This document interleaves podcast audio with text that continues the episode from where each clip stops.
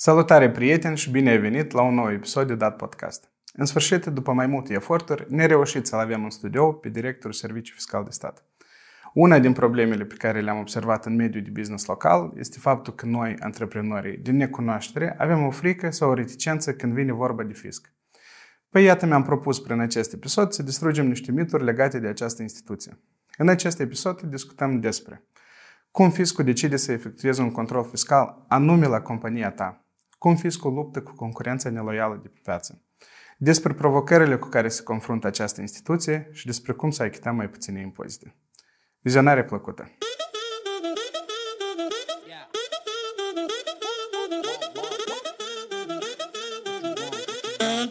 Yeah. I'm not gonna lie, 다들 하지 뻔한 이야기, her brain 여기 나의 Domnul Rotaru, bună ziua! Bună ziua! De recent sunteți în funcție de director a Serviciului Fiscal de Stat și câteva momente care am vrut să le aflu din, de la început. Care sunt prioritățile voastre ca director a Serviciului Fiscal de Stat? Cum urmează să contribuiți pentru această instituție? Bun, în primul rând, mulțumesc pentru invitație. De fapt, pe orice platformă care particip și am reușit până acum înainte de a veni la dumneavoastră, am reușit să mă întâlnesc cu o bună parte din asociațiile de business. De fapt, ăștia sunt partenerii direcți cu care noi conlucrăm. Urmează să mai întâlnesc cu încă o bună parte din aceste asociații, reșind din faptul că în prima lună a fost o agendă super aglomerată și foarte încărcată, dar eu mă bucur pentru aceasta. Am văzut și dorința business-ului de a afla punctul meu de vedere și a instituției în perspectiva cea mai scurtă de timp. Eu, de fapt, nu am foarte multe priorități. Am câteva, dar ele cumva fundamentează în esență rolul serviciului fiscal, să-i spunem așa. În primul rând, foarte pompos, unele instituții folosesc sau în general se folosesc anumite logo-uri sau hai să spunem așa, niște citate care sunt cumva reprezentative și la noi este serviciu fiscal în serviciu contribuabil. Iată, asta este cel mai important și eu cred în această, să spunem, în acest mesaj foarte, foarte clar noi nu suntem, uh, pe de o parte suntem o instituție de control, asta trebuie să menționăm, dar totodată noi suntem o instituție care este un partener pentru mediul de business și modul cum interacționează acești doi parteneri are și efectele sale. Uh, vreau ca noi să fim într-adevăr în servicii contribuabil și vorbim aici de servicii de calitate, prestate în termen și la cel mai înalt nivel. Și o să detaliez aici, dacă o să-mi permiteți. În primul rând, când vorbim de servicii de calitate, vorbim și de serviciile astea electronice care noi le prestăm. Noi recunoaștem că la această etapă avem anumite de eficiență, dar prioritatea zero este ca în termen foarte scurt noi o să le depășim și cu siguranță până în luna iulie o să avem pe anumite segmente îmbunătățiri esențiale. Doi, ce vreau uh, să menționez, în ceea ce privește, de fapt, relația noastră cu contribuabilul are mai multe dimensiuni. Vorbim de servirea fiscală în sensul în care persoana se adresează după o certificat de lipsa datoriilor, după anumite elementar consultații sau uh, prezentarea anumitor acte. Și doi sunt controlele fiscale, care este un element uh, care cumva creează cel mai mare disconfort în relația noastră cu business-ul, așa zis ordin 320, noi am demarat procedura de consultare publică acestui ordin, de modificare, astfel încât uh, cei care sunt uh, implicați într-o activitate de control, vorbim de servicii fiscal pe de o parte și business pe de altă parte, să știe clar care sunt drepturile, care sunt obligațiile, care sunt termenii de realizare, în cazul în care se suspendă un control fiscal, care sunt temeiurile, ce documente se emite pentru suspendarea controlului fiscal, astfel ca în acest proces toată lumea să fie clar, să fie clare regulile jocului, să spunem așa ca să nu apară după aceea interpretări, discuții și alte fenomene foarte foarte greu de asimilat de business pentru că având o incertitudine cumva îți creezi propriile tale, să spun, deducții și neclarități. Și iată aici acest ordin va fi discutat public. Noi l-am remis asociațiilor de business, așteptăm feedback-ul maxim 3 săptămâni de zile, după aceea vom procede la la aprobarea lui sau la redactarea și respectiv aprobarea într-o redacție nouă. După aceea avem un aspect la care noi ținem foarte mult, stimularea contribuabilor onești. Cumva era un, o practică în care până la 1 iulie noi desemnam o, o, după grupurile țintă anumiți contribuabili care spunem noi, cei mai buni contribuabili, astfel, dacă își păstrează acest trend, cumva doi ani erau scutiți de, de controle fiscale, era o, o listă, să spunem, de agenți economici foarte buni.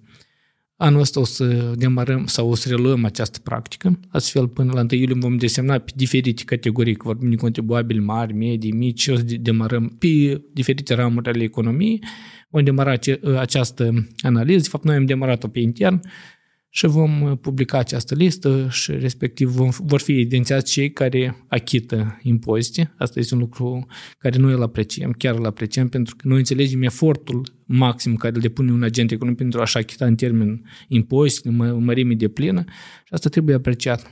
Nu doar de serviciu fiscal, dar și de societate, pentru că fiecare contribuabil participă într-o măsură mai mare sau mai mică la veniturile în bugetul public național și respectiv la consolidarea noastră ca țară în ceea ce privește potențialul nostru de dezvoltare. Dar tot spuneți că, într-un fel, creați relații de parteneriat cu businessul și ca în orice relație de parteneriat trebuie să fie regulile clare și în cazul în care toți își respecte responsabilitățile, nu apare nicio întrebare și toți, toți sunt fericiți în această relație de parteneriat. Dar ce anume presupune relația de parteneriat? Cum, cum compania, cum businessul simte parteneriat din partea serviciului fiscal? În primul rând, Uh, predictibilitatea noastră, pentru că noi trebuie, în relația dintr-un partid, trebuie să știi regulile jocului, trebuie să știi clar care, ce trebuie să te aștepți la serviciu fiscal. Și atunci noi cumva uh, vrem să fim foarte deschiși sau să fim deschiși către business și vă spun câteva exemple. am dat exemplu cu ordinea 320, care era o totală incertitudine în sensul cum acționează serviciul fiscal, care sunt obligațiile noastre, care sunt drepturile noastre, care sunt obligațiile agentului economic, care sunt drepturile agentului economic. Iată aici este o relație directă în care noi încercăm să punem uh, uh, punctele pe ei, să stabilim aceste, să spunem, uh, limite și drepturi și obligații, astfel încât toată lumea să fie clară, adică să nu apar după aceea întrebări suplimentare de ce se procedează așa și se procedează în alt mod. Iată un exemplu clar în care noi toate că asta este, era un ordin al nostru intern, care noi cumva îl aveam pe intern, acum noi chiar îl punem spre discuție publică, astfel încât să fie clar despre, despre ce e vorba.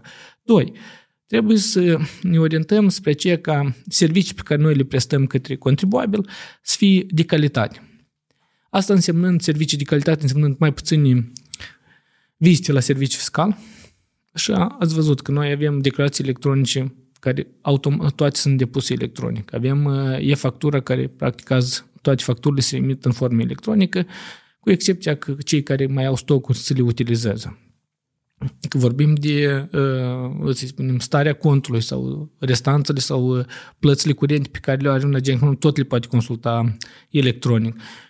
Și respectiv, acum vorbim de relația asta care o bună parte din agenții când vin la servicii fiscale este eliberarea certificat de lipsa datoriilor. Suntem în discuții cu instituțiile eh, sau suntem în discuții pe intern și cu partenerii noștri astfel încât aceste certificate să nu mai fie eliberate de serviciu fiscal, dar să fie generate din cabinetul personal al contribuabilului, astfel încât eh, la orice etapă, la orice oră, tu să-ți poți genera singur certificat, să aibă aceeași valoare juridică ca un certificat pe care îl semnează serviciul fiscal și îl eliberează ne străduim la maxim să creăm aceste premize, astfel încât uh, agentul economic la un click distanță să aibă acces la, practic, la toate serviciile pe care le, prestează, le prestăm noi astăzi. Noi doar să asigurăm uh, corectitudinea informației și plenitudinea acestei informații în sistemul noastre informaționale. Respectiv, asta ar facilita mediul de business să nu stea în decizia unui funcționar fiscal în uh, Uh, modul cum, cât de rapid se mișcă un funcționar fiscal, pentru că noi înțelegem uh, lumea este în, în permanență schimbare și businessul cumva, oricum este cu un pas înaintea noastră în noile tehnologii, în tot, tot, tot și noi uh, cel puțin încercăm să ținem pasul cu ei, astfel încât să nu fie un impediment serviciu fiscal în dezvoltarea lor ca, ca business. Și nu, în ultimul rând, vorbim de însăși procesul de fiscalizare sau de transparentizare a tot ce se întâmplă în business, astfel încât noi astăzi avem conectate la sistemul nostru informațional circa 10.000 de aparate de casă, adică în regim real noi vedem uh, tranzacțiile. După 1 iulie o să conectăm o bună parte din sectoarele uh, din comerț și vorbim de sectoarele mai mari, să spunem, uh, nu neapărat sectoarele mai vorbim de comerțul în sine. Ne prognozăm că o să crească numărul conectărilor de la 10.000 la 120.000, practic încă de 12 ori. Dacă noi până acum în, în rulaj și tranzacții aveam undeva în jur de 13 miliarde până în moment și ține de vânzările în timp real fiscalizate prin aparatele de casă conectate la MEV, acum o să crească mult mai mult, astfel încât noi înțelegem că fiecare persoană sau business este predispus sau este tentația asta de a nu achita în totalmente impozite pentru anumite categorii de agenții, că nu trebuie să-i punem pe toți într-o... Atunci noi creăm asemenea premisă că evaziunea să nu fie o oportunitate, dar să fie o problemă pentru ei, în sensul în care să aibă costuri mai mari. În cazul în care încearcă să ducă evidență dublă, încearcă să creeze anumite portiți de, de neachitare a impozitelor. Și toate acțiunile noastre sunt concentrate pe ce ca să creăm platforme și condiții astfel încât agentul economic să aibă mai puțini nu neapărat o să aibă, să micșorez dorința de, de a nu arăta toate livrările și respectiv achitarea integrală a impozitelor. Iată referitor anume la, la afaceri și cum, ce atitudine are serviciul fiscal față de business-ul acum la moment. De ce întreb? De obicei, Mm, când un om de afaceri aude de fisc, deodată apare semnul întrebării și deodată apare și starea de alertă și cumva există o parte de incertitudine și a să se întâmple și a să fie și vor de la mine și tot așa mai departe din, iată, din, dinăuntru fiscului, ce atitudine au angajații față de afaceri și cum sunt instruiți angajații pentru a, pentru a lucra cu oamenii sau pentru a lucra cu businessul? Cum businessul poate să se atârne față de serviciu fiscal? Yeah. Miau, miau, miau, Dad Accountant aici, să-ți povestim ceva despre niște pisici. Ele dețin control asupra cifrelor pentru că au făcut buget la Dad Accountant. Nu e scump, dar nici nu e ieftin. Dar nu e scump. Pisicile sunt fericite. Și tu poți fi fericit. Contactează-i și puneți afacerea pe roate.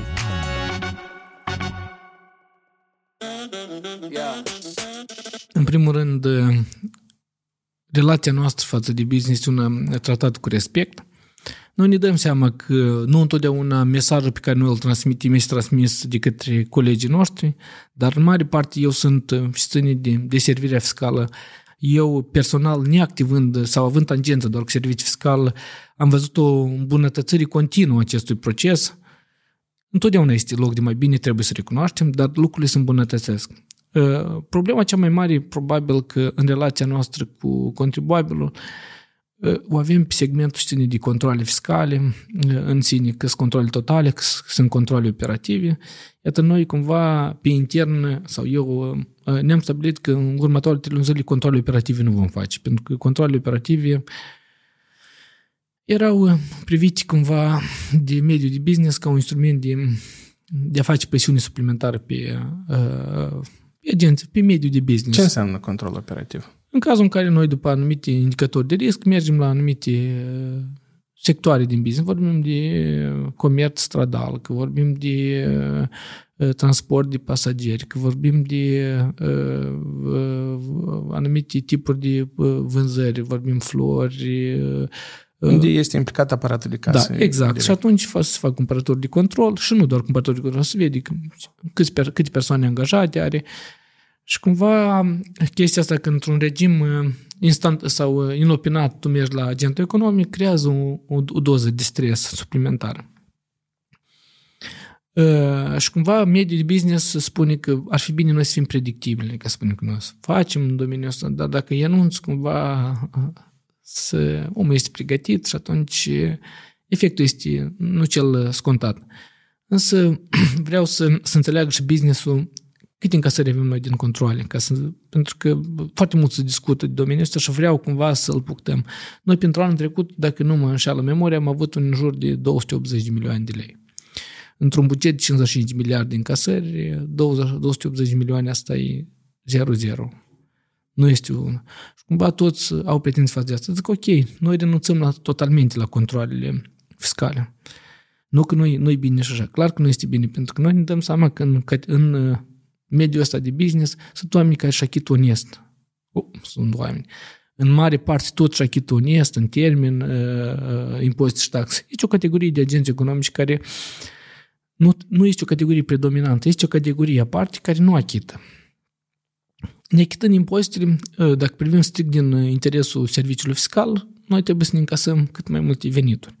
Dar noi vorbim și de mediul de business și climatul mediu de business în care neachitarea impozitelor și taxelor creează o, o concurență neloială pentru cei care achită. Iată aici e problema cea mai mare. Și atunci controlul fiscal este folosit ca un instrument disciplinare a anumitor categorii de contribuabili. Și respectiv și disciplinare, dar și încasarea sumelor care nu au fost declarate corect și în termen. Iată aici e legătura dintre, sau filozofia dintre Uh, controlul fiscal și uh, uh, însăși conformarea. Dar noi accentul punem acum pe vizitele fiscale. Cumva în societate încă, probabil că din lipsa de comunicare serviciu fiscal cu mediul de business, oamenii nu fac diferența dintre un control fiscal și o vizită fiscală. Cumva dacă vine serviciu fiscal, gata, asta este, este problemă. Noi ne orientăm acum, adică renunțând la controle operative, resursele îndreptăm spre vizite fiscale. Asta însemnând, de fapt, o îndemnare la conformare benevolă. Noi vedem foarte multe riscuri. Din sistemele informaționale analizăm și vedem unde există rezerve de neachitare a impozitelor și mergem către grupurile țintă de agenți economici, le comunicăm aceasta și convenim împreună un plan de redresare și de revenire în regim de normalitate. Vorbim din uh, raportarea asta, nu zic în zona gri, hai să spunem așa, spre o zonă albă.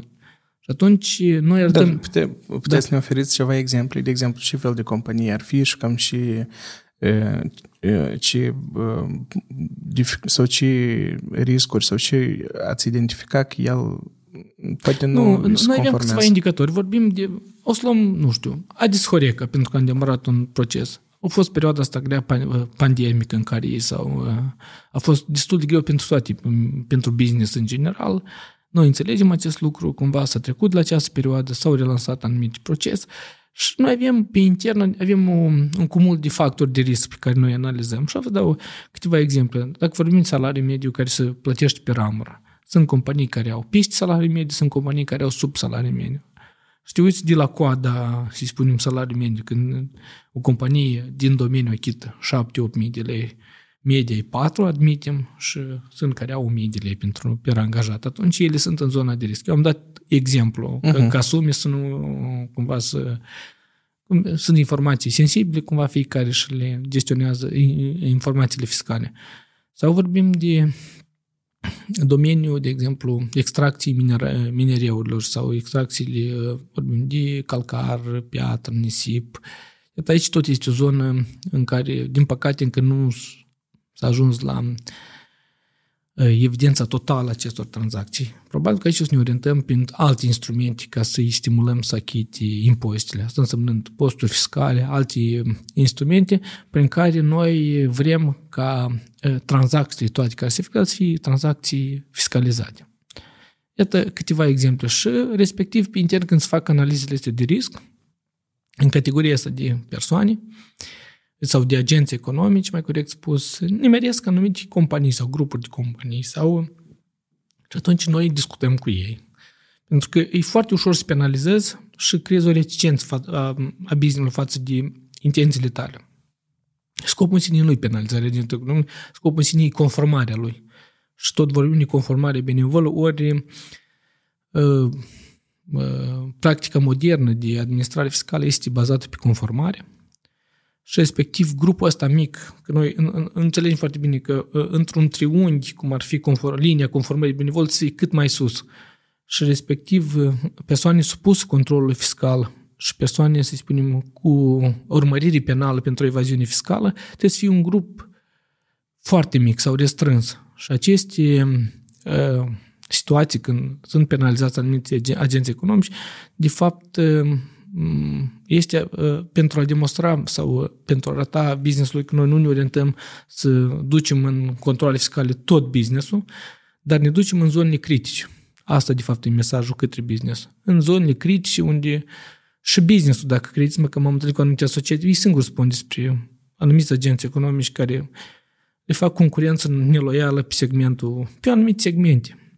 Și noi înțelegem că tu având 10 angajați și achitând uh, impozitele uh, integral și cineva face livrări similare, dar nu are niciun angajat sau are elementar un singur angajat. Iată aici e filozofia în care noi încercăm să scoatem din zonele gri anumite uh, domenii de business, anumiți agenți economici, astfel încât să mărim încasările nu prin majorarea poverii pe cei care achită impozite astăzi, dar prin mărirea bazei impozabile, adică cumva o dezvoltare pe orizontală, nu pe verticală pe anumite genuri de business.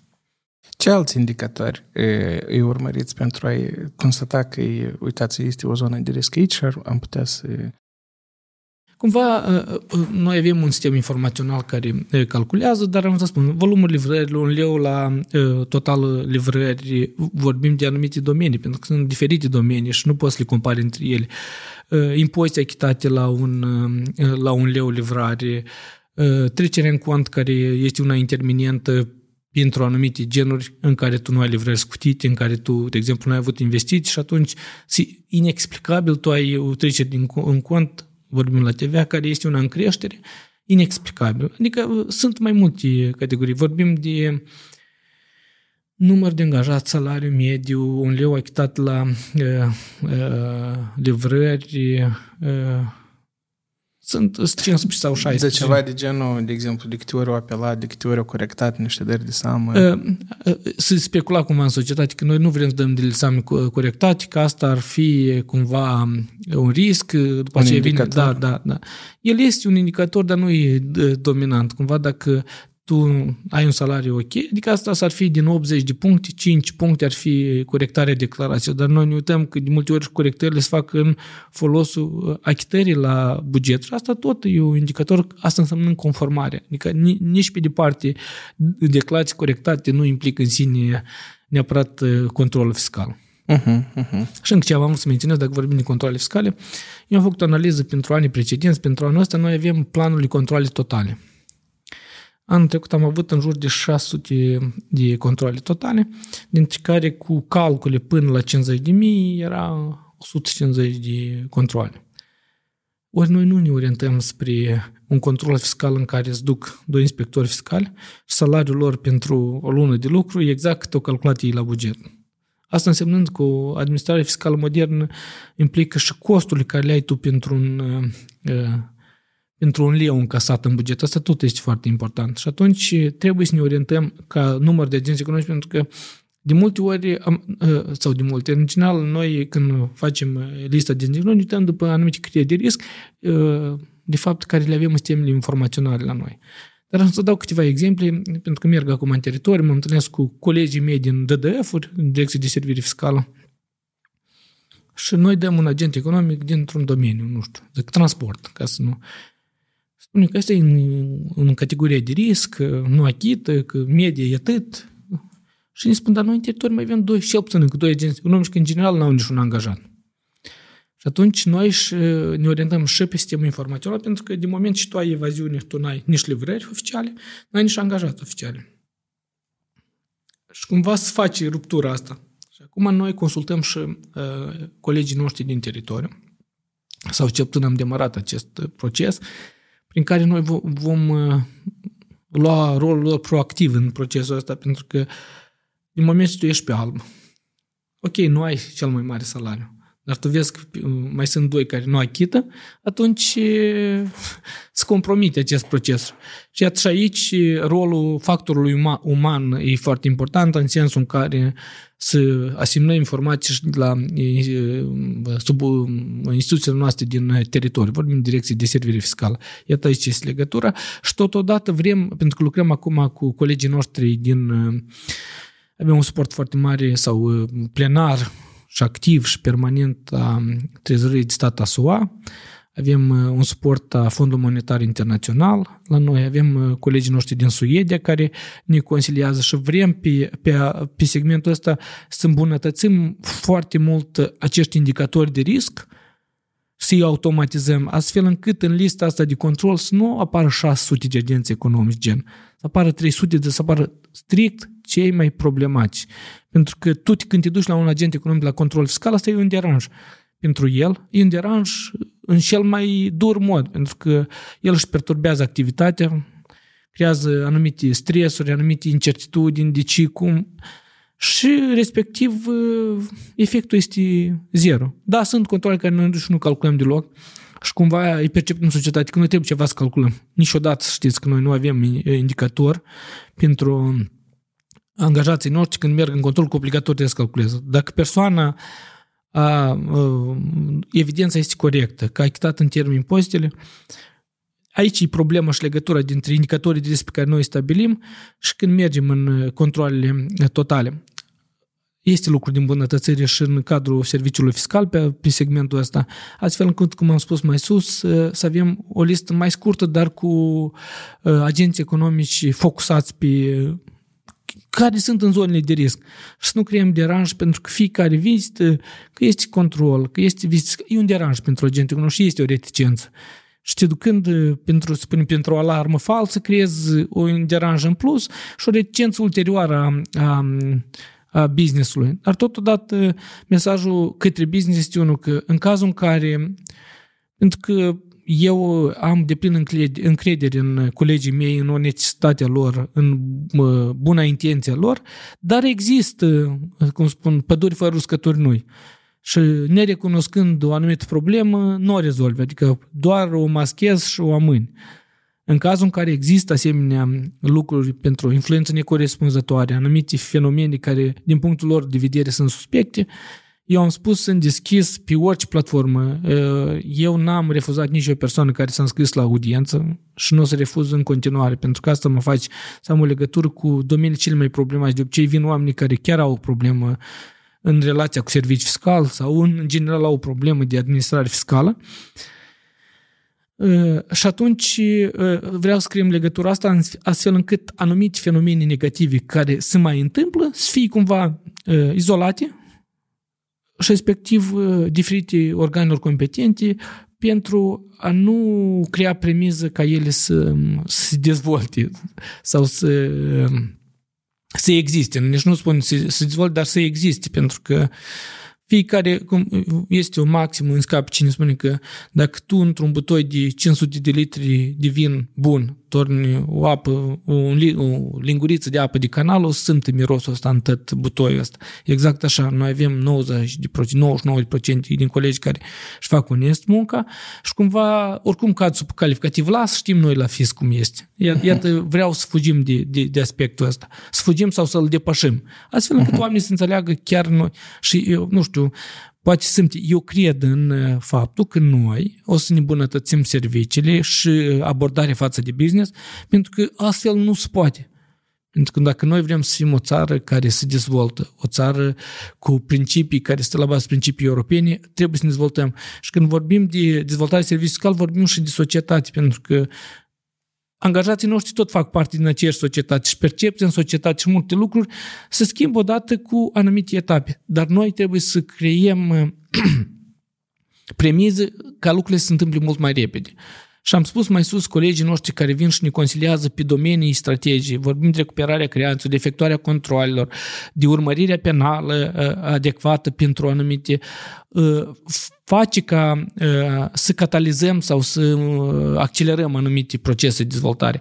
Și eu uh, cred că noi uh, suntem, uh, cred, sunt sigur că noi ca instituții suntem deschiși pentru aceste schimbări. Sunt reticenți, întotdeauna sunt reticenți la nou, la schimbări, dar uh, din experiența mea anterioară, activând la Curtea de Conturi, am înțeles că Uh, colegii care fac anumite, sau vorbim de experți străini care fac anumite consiliere pe domenii strategice a instituțiilor, sunt uh, un factor determinant în accelerarea consolidării instituțiilor publice noastre la instituții moderne și care răspund așteptărilor societății, pentru că trebuie să recunoaștem că noi primim expertiză din țări unde și nivelul de, de servire fiscală și, în general, administrarea impozitelor taxe este la un alt nivel, next level. Și iată, noi trebuie să găsim cărărușele ca să ajungem mult mai repede, sau scurtăturile, hai să spunem așa, și ei ne arată aceste scurtături, pentru că oricum noi în activitatea noastră de zi, fără a face mare efort, oricum noi trebuie să ne îmbunătățim, pentru că business-ul are are în sine uh, motorul ăsta de dezvoltare, pentru că este competiția pe piață și vorbim de competiția națională și internațională pentru anumite categorii de servicii și bunuri și se dezvoltă. Și nu vrem să fim noi cei care stopăm sau creăm impedimente. Și cumva ne axăm pe, spunem, ureche la ceea ce face, ceea ce are de gând să facă business-ul și ce așteptări are de la noi. Și nu doar uh, vorbim de business ca, uh, ca un domeniu, pentru că în mare parte în uh, relația noastră cu businessul, mediul contabil, audit este un, un, o verigă de legătură sau de fapt este un traducător a așteptărilor noastre față de business. Că noi vorbim cu anumite, să spun, noțiuni tehnice care un director de business poate să le înțeleagă, poate să nu le înțeleagă sau poate să nu le perceapă adecvat. Și atunci ne-am orientat spre, spre asociațiile de contabili, de auditori, cu care noi discutăm anumite probleme tehnice, anumite lucruri care nu sunt clare și de interpretare.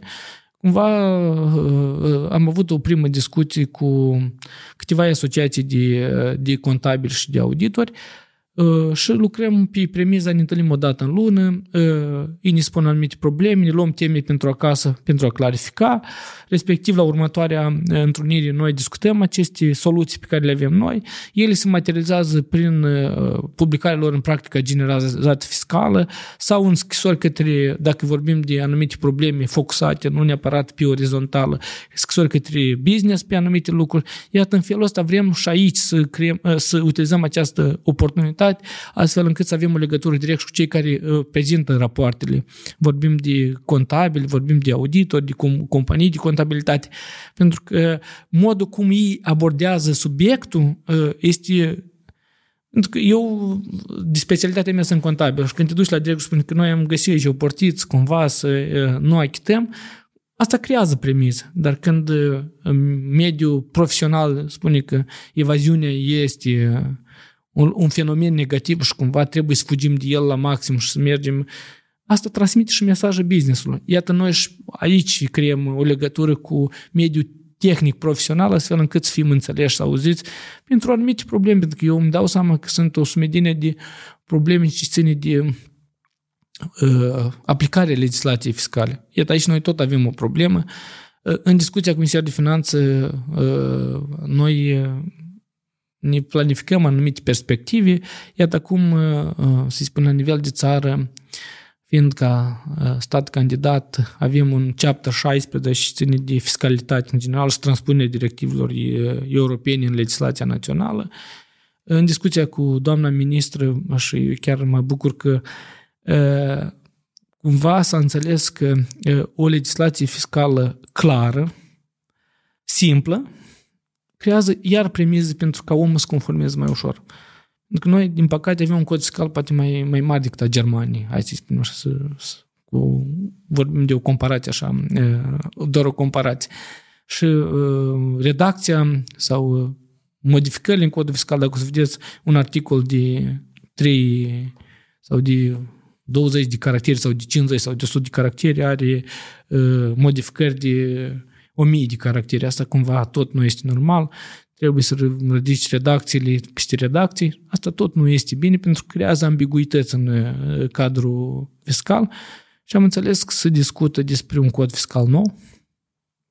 De mult se discuta de fapt de acest cod fiscal nou sau acum să fac pași concret și noi doar salutăm și ne bucurăm și o spunem și noi umărul ca acest cod fiscal nou să fie unul cât mai repede cu transpunere practică a legislației europene și unificare, pentru că acolo mergem tot, dar totodată cel mai important că acest cadru fiscal trebuie să fie unul simplu, clar, nu foarte voluminos și predictibil pentru mediul de business. Dacă se discutăm anume despre problema asta pe care tot ați ridicat-o, și noi ne confruntăm anume cu momentul în care există antreprenori onești și intră în competiție neloială cu antreprenori mai puțin onești. Și anume, neonestitatea se manifestă prin faptul că se achită poate, sau se declară mai, mai puține salarii și, și se declară mai puține încasări prin aparatele de casă sau prin metodele lor de încasare. Și în cazul dat are facilitate cumva nie, nu, nu tare confortabilă de legal, anume pe partea de TVA și poate și pe partea de... Adică toate impozitele, impozitele până la urmă, da. da. Și în cazul dat, costurile lor cresc mai puțin. Din, din analizele pe care noi le facem cu, cu clienții noștri, noi identificăm momentul că înseamnă că trebuie, în cazul în care există uh, un mediu de afaceri uh, prin care nu poți fi competitiv cu prețul, înseamnă că tu trebuie să majorezi prețul și înseamnă că trebuie să te, să te înveți ca antreprenor să vinzi mai scump. Și înseamnă că business trebuie să crească la un alt nivel. Din punctul nostru de vedere, asta mereu fapt, noi ca să încurajăm antreprenorii și ca să, să, să, să găsim cea mai bună ieșire din situație, ajungem la, la ideea că înseamnă că businessul nostru trebuie să crească uh, anume ca și, ca și business. Și asta este o oportunitate bună pentru antreprenori ca ei să se dezvolte. Și avem uh, exemple de succes în Moldova bune unde businessurile sunt transparente și cresc la un nou nivel și au expansiune și în afara țării și tot așa mai departe. Ca, ca și exemplu, există compania asta Tandem cu Corneliu Sau, care sunt uh, foarte fericit. Noi și-am făcut un podcast cu el și compania lui are ieșiri și în afara țării, recent a ieșit și pe piața din SUA, Purcariu, care tot ne, cumva, nu doar prin produsele sale, dar însăși ca și... Ca și business, da, ca model de business. Ca și model de business arată cum în Republica Moldova tot spate. Și asta este un, o oportunitate pentru antreprenorul care identifică că se află într-o competiție neloială să facă un salt în... Sigur că neachitarea impozitelor pe moment îți creează niște avantaje pe termen scurt, dacă spunem așa, dar de fiecare, fiecare avantaj are și anumite riscuri. Și dacă cu 5-10 ani în urmă evaziunea fiscală cumva era un fenomen care avea o amploare mult mai mare, oricum, astăzi, premizele care se creează, având, să spunem, sau neplata impozitelor, se creează mult mai multe incomodități decât avantaje. Și iată, interconectarea aparatelor de casă la registrul electronic a vânzărilor va crea o premiză ca noi să vedem în timp real anumite vânzări, o să vedem domeniile de risc și o să uh, intervenim, să spunem, focusat pe anumite domenii. Asta este un aspect. Și, de fapt, noi ne orientăm spre ceea ca cei care fac evaziune fiscală să aibă uh, mai puține, uh, nu cu oportunități, dar să aibă cât mai multe riscuri care implică neachitarea impozitelor. Că vorbim de anumite amenzi, vorbim de anumite controle fiscale focusate pe domeniu și respectiv uh, și infrastructura care se creează uh, ca în relația cu uh, ceilalți parteneri din mediul de business să nu poată fi una, adică să fie impus de ceilalți. Dacă tu nu vrei să te conformezi oricum având livrări într-un mediu de business, dacă atunci nu o să mai poți livra la negru, pentru că există un cerc vicios, pentru că din moment ce tu livrezi, trebuie să fii un grup de clienți care acceptă uh, vânzări la negru, corect? Și atunci, tu dacă interacționezi cu mediul tău de business, cu alte segmente ale economiei unde lucrurile stau transparente, oricum există un, un motor însăși a percepției și a modului cum acceptă ceilalți aceste tranzacții. Dacă vorbim de persoane juridice, dacă vorbim de persoane fizice, clar că trebuie să promovăm ideea că fiecare cumpărătură trebuie să fie însoțită de un, un document fiscal, vorbim că e bon de casă, că vorbim de factură fiscală, Asta îți implică și uh, uh, garanții pentru calitate, uh, pentru că noi vorbim și de produs alimentare, asta implică după sine și calitatea anumitor produse și riscul pe care îl implică neavând, pentru că neavând un bon fiscal sau o factură fiscală, asta practic denotă că tu nu ai făcut această tranzacție. Nu ai, poți să ai pretenții pe anumite calitatea produsului, calitatea serviciilor. Și iată lucrul ăsta, discutându-le cu societatea, creezi o, o premiză în societate de, de ai cei care sunt în zona asta din neachitarea impozitelor să creăm o presiune suplimentară ca ei să se conformeze. Asta vorbim de societate. Dar noi avem instrumentele noastre, am spus, și controlele totale care sunt, și controlele operative care sunt folosite. Vor fi orientate spre zone problematice, exact cum chirurgul identific și înlătură anumite zone, așa și noi trebuie să ne orientăm doar spre zonele problematice, ne creând uh, un disconfort în mediul în general de business prin uh, exagerarea cu aceste controle, prin uh, uh, neclaritatea acestor controle. Iată, aici este de lucru. Pe de o parte, noi ca serviciu fiscal, pe de altă parte și business-ul, eu întotdeauna le spun ce așteptări am de la ei. Eu, în general, îmi place să fiu sincer, pentru că uh, într-o relație cu un partener, dacă ești sincer, spui unde tu, eu știu unde am problemele mele, eu le-am recunoscut public, ține de anumite servicii electronice, vorbim de comportamentul anumitor funcționari fiscali, dar cum într-o familie, acasă, părinții nu te învață de rău ca să faci anumite lucruri, exact așa și noi. Am făcut o analogie cu familia, noi în, în cadrul serviciului nu promovăm uh, aceste lucruri, noi din contra le condamnăm.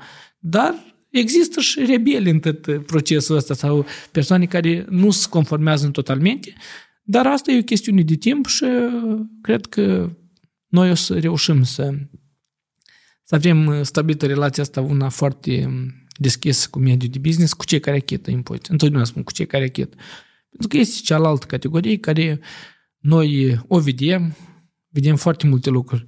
Și nu știu dacă e cazul, dar am avut și din domeniul Horeca, care nu departe de noi, de serviciu fiscal, colegii mei nu se eliberează bani de casă. Le-am făcut estimări, le-am calculat 5 milioane, le-au achitat și continuă. Și atunci trebuie să te gândești cum lupți cu acest fenomen, în sensul în care treci la un nivel mai drastic de, de discuții cu dumnealor.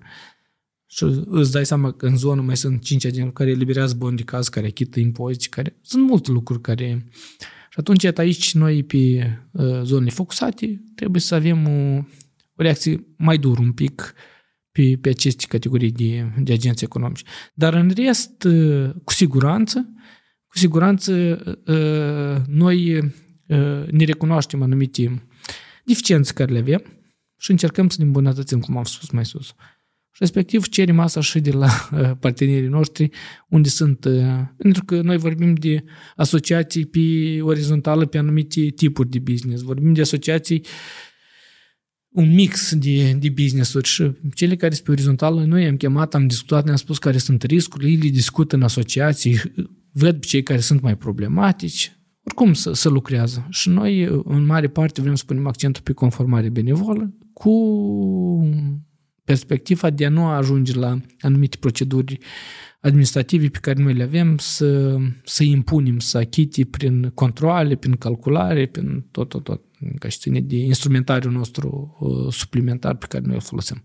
Mai am o întrebare de la colegii antreprenori, anume către directorul Serviciului Fiscal de Stat. Ce metode ne propune directorul Serviciului Fiscal de Stat pe care le putem implementa ca să diminuăm povara fiscală pe care noi avem? Cum să diminuăm uh, impozitele pe care noi le achităm? Haideți să,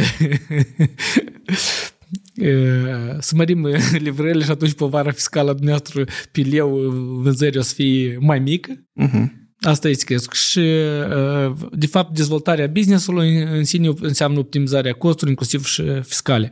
Nu o să intru în detalii aici, pentru că noi suntem, din păcate, din păcate sau din fericire, sau din păcate mai mult, pentru că eu am activat foarte mult timp și director financiar și contabil și cunosc foarte bine bucătăria din partea cealaltă, cum este abordată, dar cu siguranță ă, noi ă, trebuie să creștem business-ul, pentru că asta implică în sine și încasările mai mari pentru noi și noi uh, avem, uh, sau eu personal și în general, uh, colegii mei încerc să, să discutăm, să vedem, noi trebuie să nu fim un motor sau un instrument de a pune beț în roate business, dar să le dăm voie să dezvolte și pe anumite segmente unde vedem anumite riscuri să-i consultăm, să le spunem că aici s-ar putea, dar optimizarea costurilor fiscale, de fapt asta e, asta contravine însăși să spunem, scopul nostru de bază, să încasăm cât mai multe venituri la buget, dar până la urmă eu sunt sigur că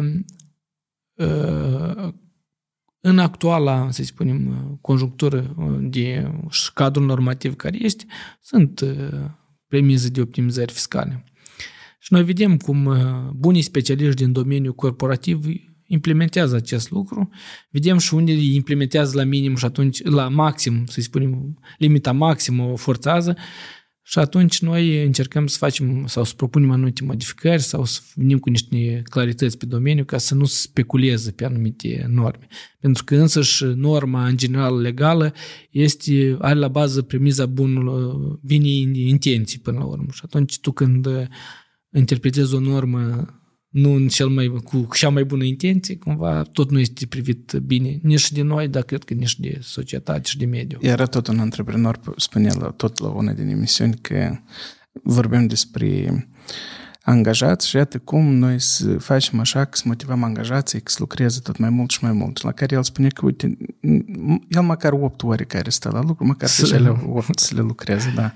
Apoi am impresia că, de fapt, la noi așa tot s-o creat din lucru cu serviciu fiscal, tot era că voi măcar este care trebuie să le achitați, măcar pe este achitați-le. Exact. Și când se pornești de la ceva, oricum ai o bază de referință și ulterior o poți discuta eventual, pentru că noi toți suntem sinceri cu agenții economici și totodată ă, înțeleg și foarte bine mediul de business, pentru că noi ă, vedem azi oricum povara fiscală nu este una mică. Trebuie să recunoaștem, pentru că ar fi, să spunem, incorrect să spunem că astăzi povara fiscală este una foarte mică și voi nu achitați sau business nu achit.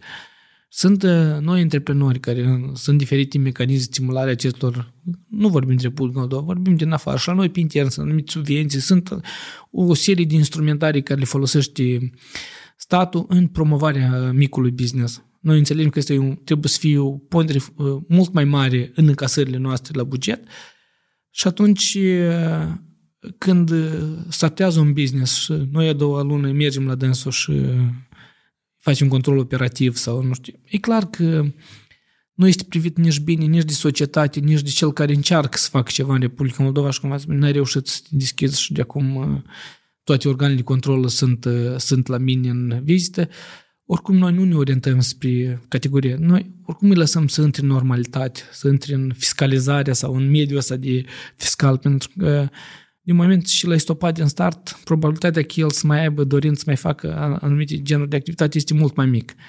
E clar că nu trebuie să tolerăm evaziunea fiscală, să trebuie să fie clar și fiecare om trebuie să achite conștient impozitele.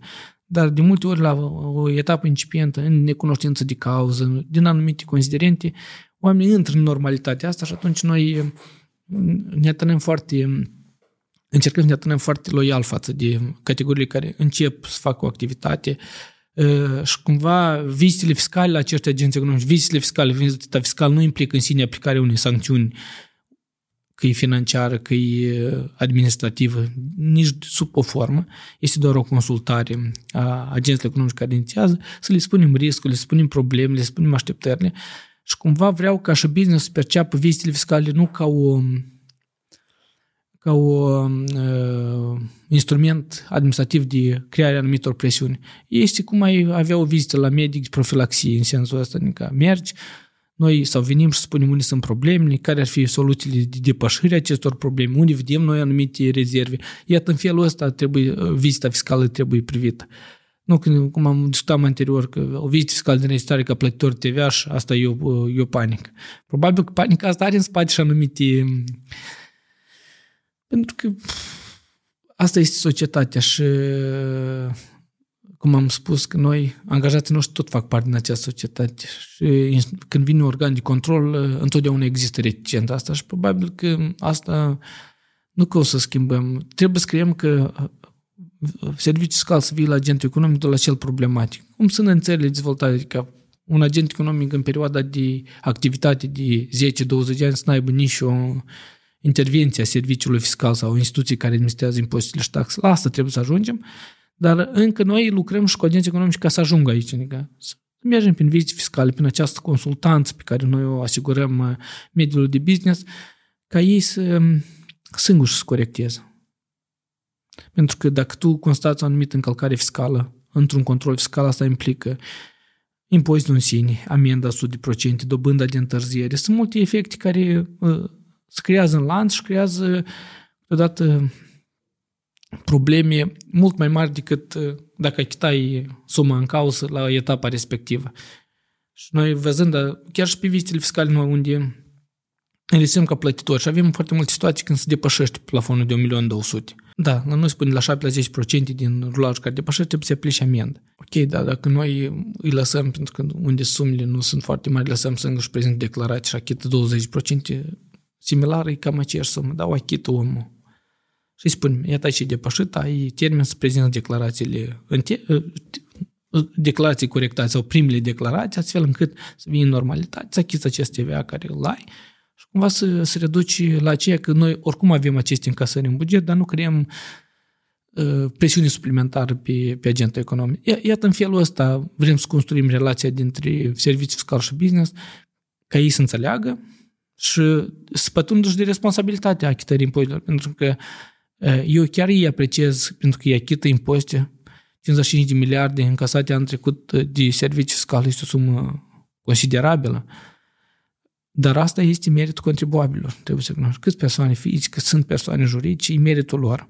Și datorită lor, noi putem să facem anumite, sau statul face anumite proiecte de infrastructură, achită medici, adică e un lucru care, e un, e un proces în care fiecare se regăsește în, cu contribuția proprie în anumite realizări ale anumitor, să spunem, proiecte de infrastructură sociale sau și alte naturi, sau uh, achitând impozite, achit salariul pedagogilor, putem să spunem așa.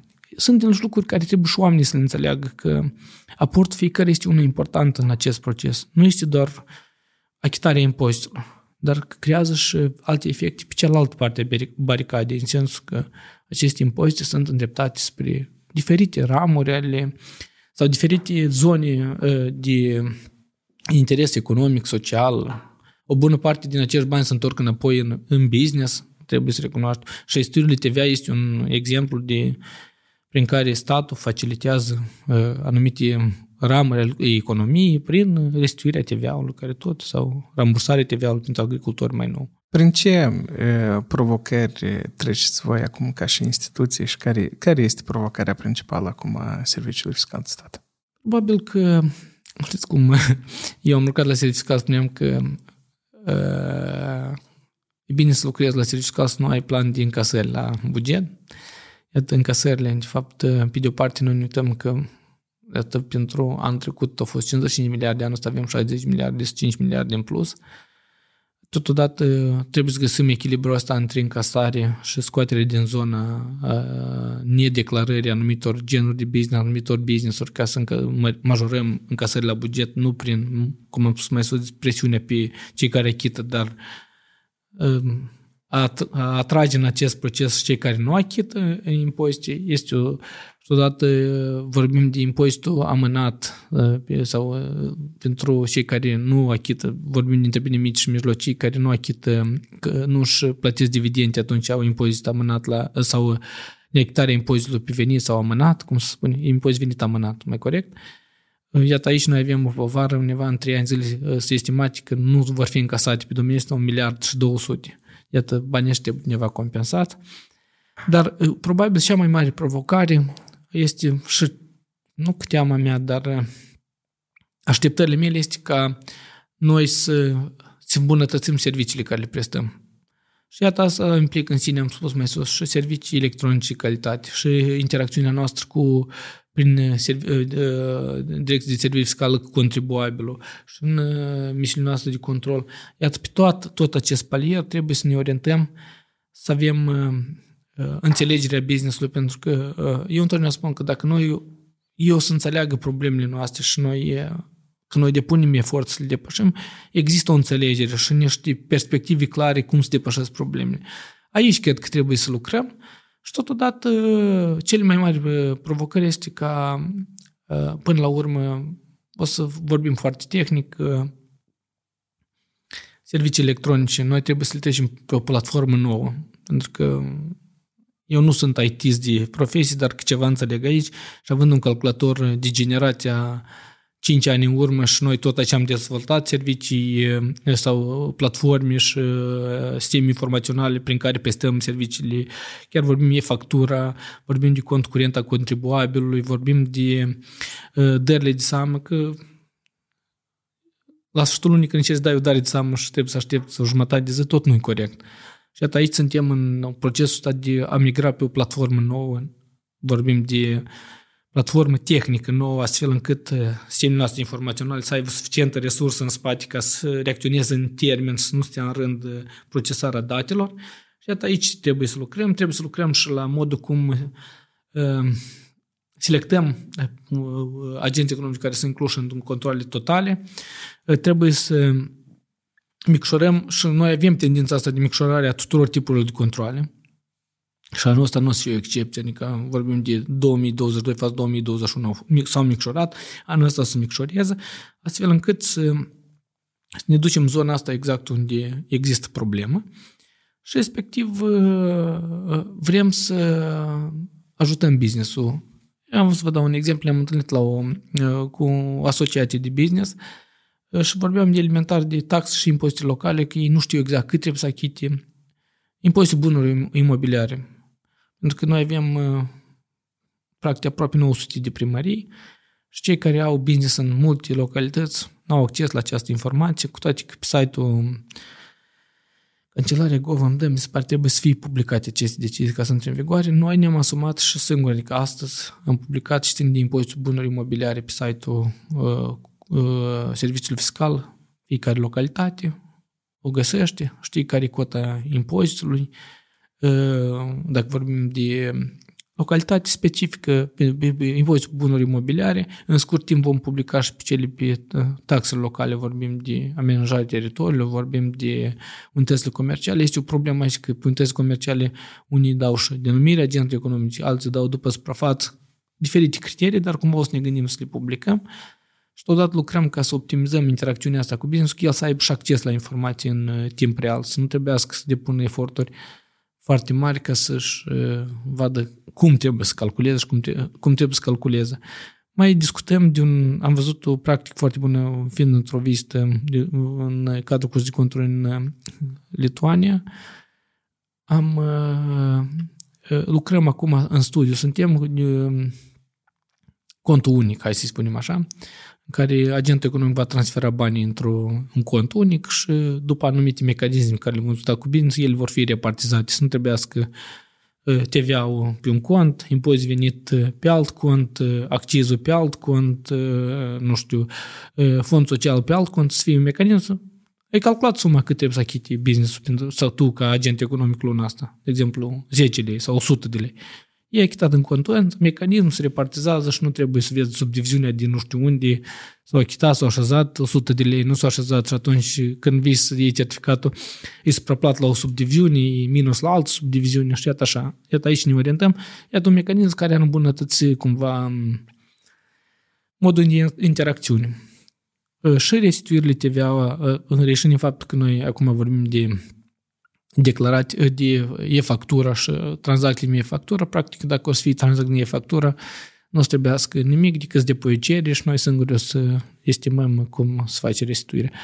Sunt lucruri nu foarte mari, dar um, schimbarea, de fapt, nu trebuie să o privești, să spunem, uh, când vrei să depășești o etapă, te uiți la scară, că trebuie, da, trebuie să vedem pas cu pas cum facem. Și asta este lucruri, noi le facem pas cu pas, astfel încât să, să arătăm deschiderea practică de business și împreună să parcurgem acest drum în relația noastră de, de colaborare cu business Domnul Rotaru, vă mulțumesc frumos pentru timpul dumneavoastră și pentru e, faptul că ați reușit să ajungeți la noi la podcast. Vă dorim mult succes în continuare. Vă mulțumim pentru invitație și sperăm să avem rezultate frumoase împreună. Merci mon père.